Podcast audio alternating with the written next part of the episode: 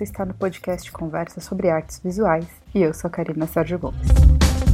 Nós vamos conversar sobre como ter contato com arte sem visitar exposições, museus e galerias.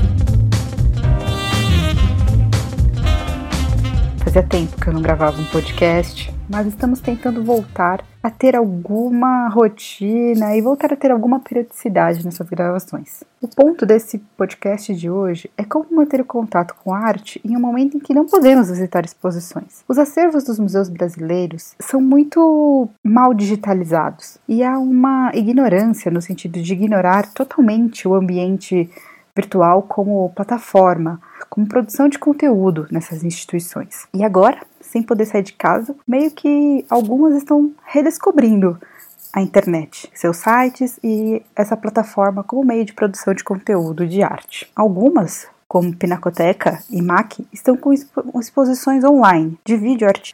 O vídeo, de forma geral, é uma boa manifestação artística que pode ser visto em casa, mediado por uma tela, é, especialmente os mais antigos, dos anos 60, 70 e alguns recentes que são feitos para ver no monitor. Tem outros, claro, como o do Viola, exigem a presença física do espectador em um espaço dispositivo para ter uma, uma sensação corpórea daquela obra, porque os vídeos às vezes são enormes. Então é uma outra relação. Porém, de forma geral, o vídeo é um, é um bom formato a ser explorado nas exposições virtuais que andam surgindo por aí. Mas ver os acervos em seus sites, essa não é uma boa alternativa no momento, porque nem todas as instituições têm fotografado e com data, tamanho, autor, direitinho seus acervos em seus sites. Algumas têm algumas fotos, algumas informações. Então eu acho que essa pesquisa de imagem dentro dos acervos das instituições não é uma boa forma de manter contato com arte nesse momento.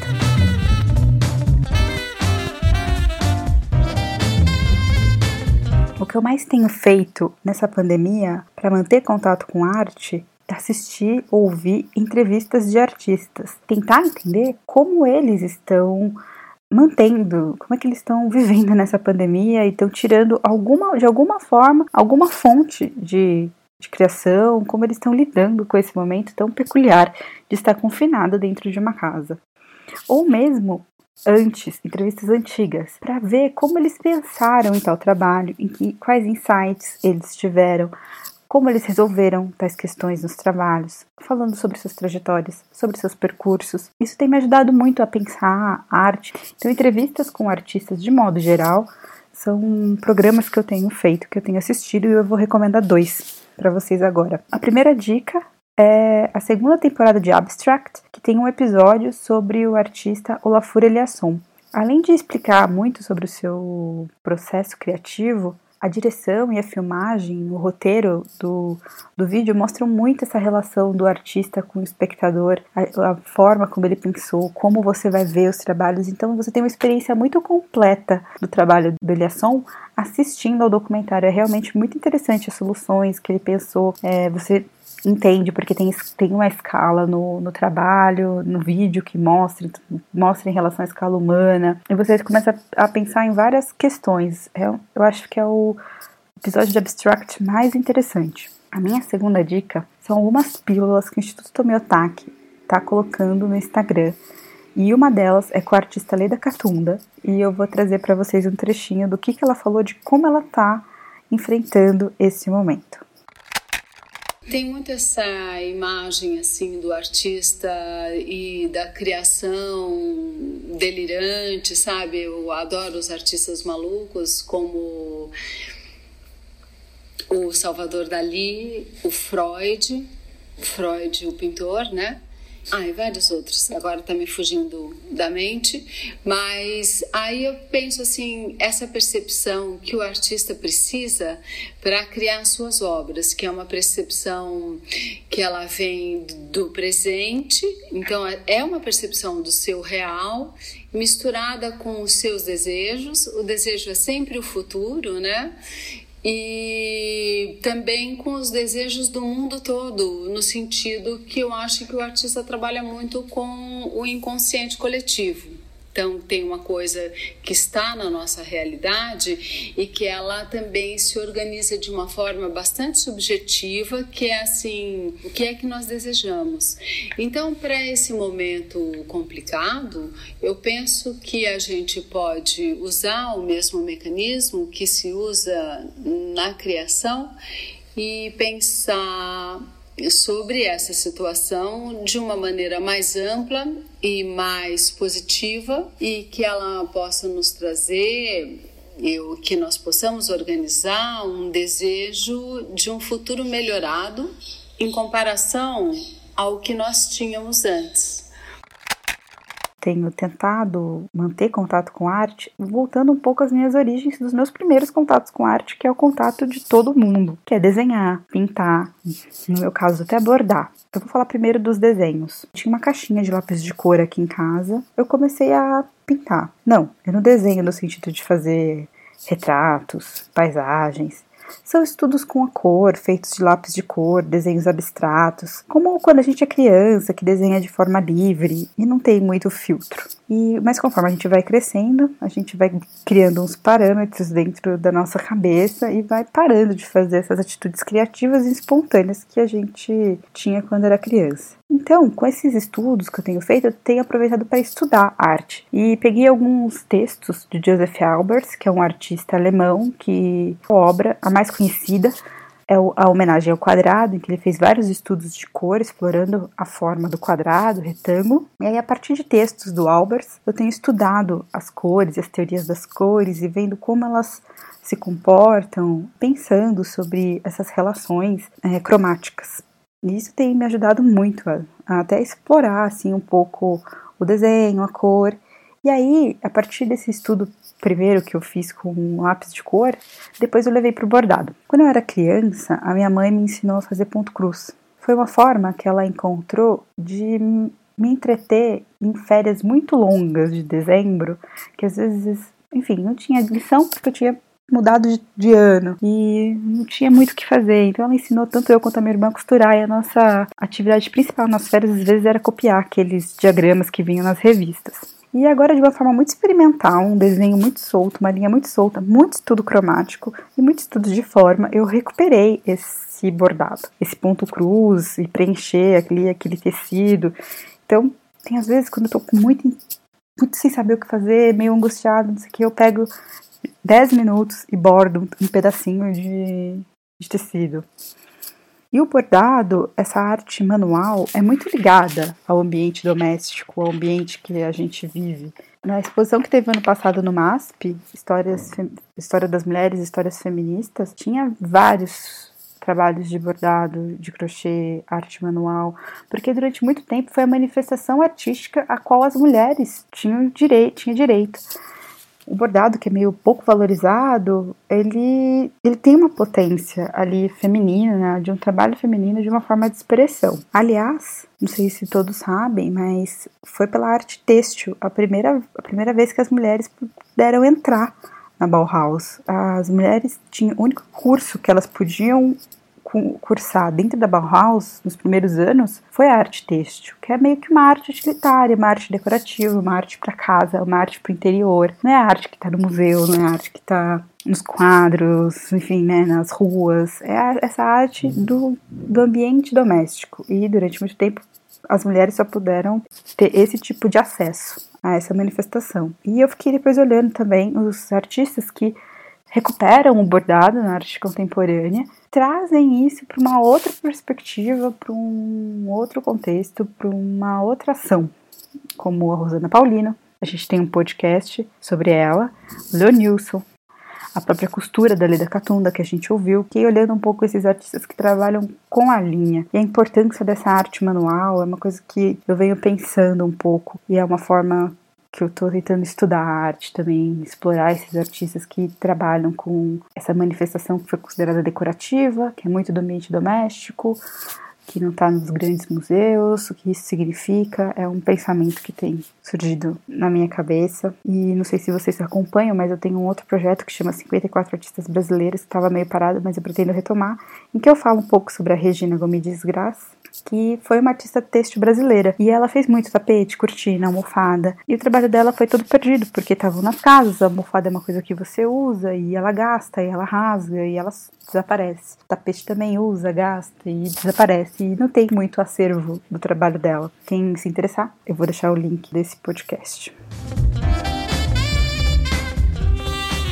Mas é claro que esses exercícios só aparecem de forma tão latente nesse momento para mim, assim, porque a arte está muito presente na minha vida há muito tempo. Então, fazer esses exercícios artísticos tem me ajudado a manter um contato de alguma forma com essa área. E o que me levou a praticar e a procurar esses exercícios e experimentar livremente sem nenhum compromisso foi um livro do Will Gompertz, que chama Pense como Artista e tenha uma vida mais criativa e produtiva. Nesse livro, o Will Gompertz, ele meio que desmistifica a vida do artista. Ele traz o artista para a vida real.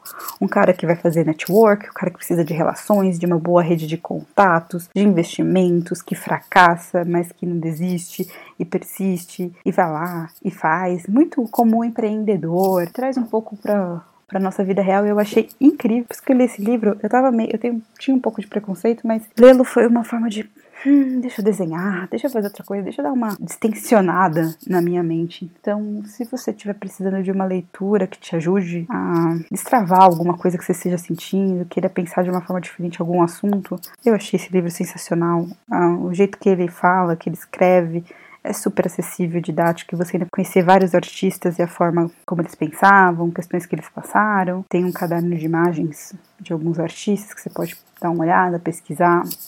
É uma leitura agradável para esse momento que nos ajuda também a tentar ter uma vida um pouco mais criativa.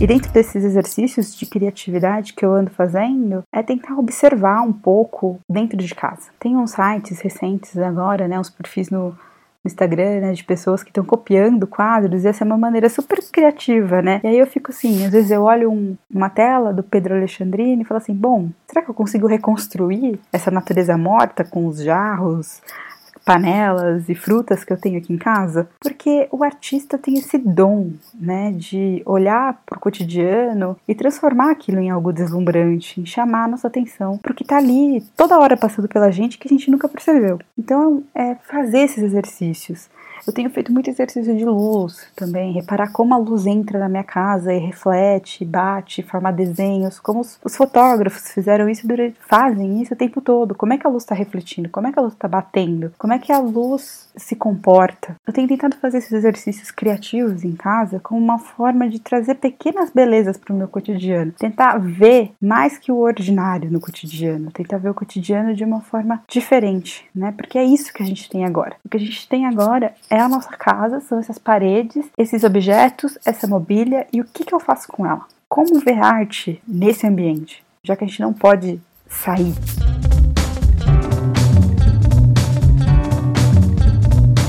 Eu tenho alguns trabalhos de arte em casa que eu fui adquirindo aos poucos. Não são muitos, são bem pouquinhos mesmo, mas muito especiais. E eu já falei em um outro podcast sobre como você pode comprar obras de arte, que você, enfim, não precisa gastar uma fortuna. Quem são os artistas? Como é que você pode fazer para ter um, comprar um trabalho mais acessível? Os artistas agora estão fazendo muitas promoções no Instagram porque eles estão precisando vender seus trabalhos nesse momento. Se você tiver um dinheirinho e tem um artista que você gosta, você pode dar uma olhadinha, ver se ele não está com uma promoção. E outro exercício é esse: reolhar para todos os trabalhos que eu tenho em casa, um por dia ou um pouco, e pensar nessa atual situação, o que, que ele me traz? Quais respostas ele me traz? O que, que ele me instiga? Quais perguntas?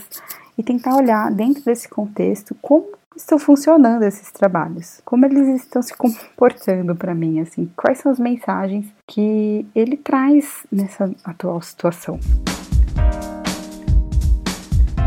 E antes de encerrar, eu gostaria de ler um trecho de um texto que eu li recentemente do Frederico Moraes e que eu acho que faz sentido para o momento e que combina com toda essa situação que a gente está vivendo e, e tem um pouco foi o que me inspirou a gravar esse podcast. Trecho da página 17 do livro Chorei em Bugres.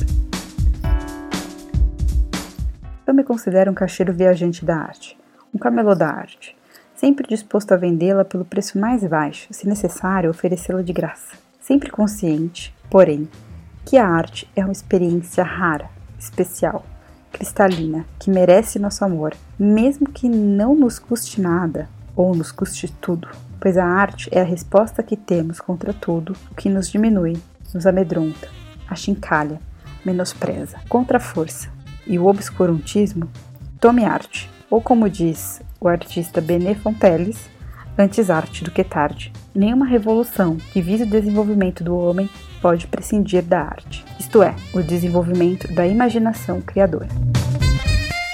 É com esse texto que eu encerro esse podcast. Eu espero que vocês tentem encontrar arte no cotidiano de vocês, se inspirar nos artistas e tentar trazer, ver o que pode ser arte dentro desse seu ambiente que você está vivendo agora.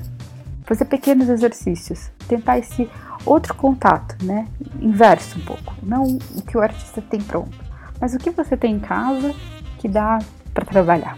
Me conta também lá nas redes sociais ou por e-mail como você está fazendo para ter contato com arte. Nosso e-mail é conversas.arte.gmail.com e nosso Instagram é arroba Projeto Conversas.